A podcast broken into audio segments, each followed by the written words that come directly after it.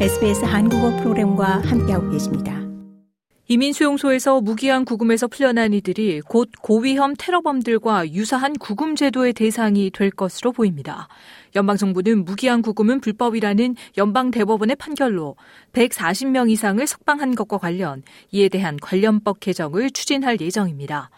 새로운 개정안에 따르면 살인 또는 성범죄를 저지른 이들이 포함돼 있는 석방된 이들은 예방적 구금 명령이 적용될 수 있으며 이는 고위험 테러리스트들에게 적용되는 것과 유사합니다. 예방적 구금 명령이 효력을 발휘하기 위해서는 해당 인물이 재구금될 수 있도록 이민 장관이 법원에 신청을 해야 하며 해당 인물은 최소 7년 이상의 징역형이 선고될 수 있는 범죄로 기소돼야만 합니다. 야당의 이민 담당 대변인인 덴태한 의원입니다. We want to work with the government to make sure that we can get as many as we can 테한 의원은 정부와 공조해 최대한 많은 인원을 재구금하도록 하겠다라며 이런 식으로 일이 처리되는 것은 너무 혼란스럽고 그 결과 지역 안전에 대한 두려움을 느끼고 있다라고 말했습니다.